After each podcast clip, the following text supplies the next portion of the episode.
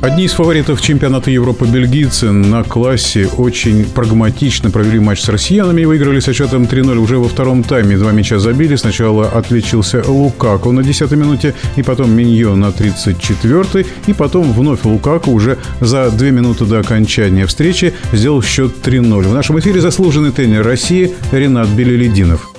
Итог матча закономерен. Бельгийцы выиграли по делу. Хотя в начале второго тайма затеплилась надежда. Мы перестроили тактическую схему. Даже перехватили, я бы сказал, бы, инициативу. Может, не настолько основательно. Но все-таки у бельгийцев перестало получаться вот это эм, владение мячом надежное. Пошли потери. Вот здесь бы, конечно, гол очень важный был бы забит бы. Могла игра обостриться в нашу, и в нашу пользу. Потом все потихонечку успокоилось. Бельгийцу засушили какой-то степени игру. Замены, призванные усилить, там, освежить игру, какими-то всплесками пытались э, оживить. Но надежный контроль мяча был восстановлен бельгийцами. И они очень много заставляли наших игроков работать в отборе, потом возвращаться назад в среднюю линию, потом выдвигаться опять вперед. Поэтому они спокойно довели. И, честно говоря, третий гол, мне казалось, что они не, по, не, не рискнет опорный хав э, рвануться вперед с мячом. Он рванулся и дал разрезающий пас.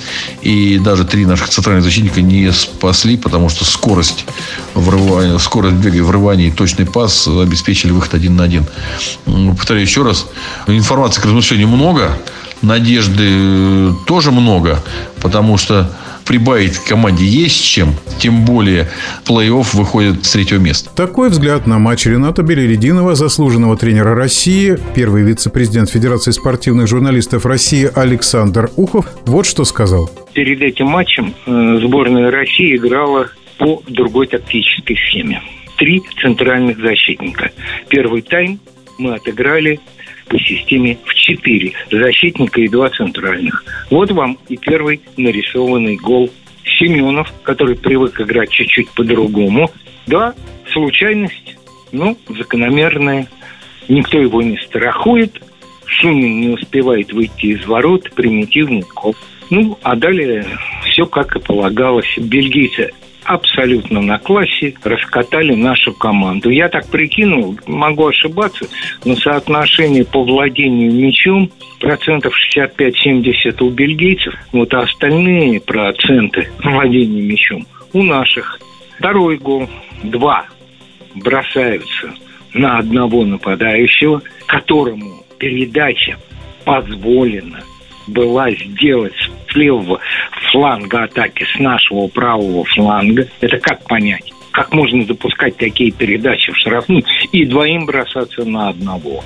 Ну, третий гол даже обсуждать уже не хочется. Все, это игра, давайте ее забудем и будем готовиться к игре с неожиданным результатом, победившим датчан финнам вот к этой игре и надо подготовиться и быть во все оружие. А про эту игру и про результат надо забыть. Да, Финляндия 1-0 датчан обыграла, и теперь финны 16-го в среду сыграют со сборной России, а днем позже Дания и Бельгия сыграют между собой. И еще один результат дня. В Баку сыграли Уэльс, Швейцария в ничью 1-1. Решающий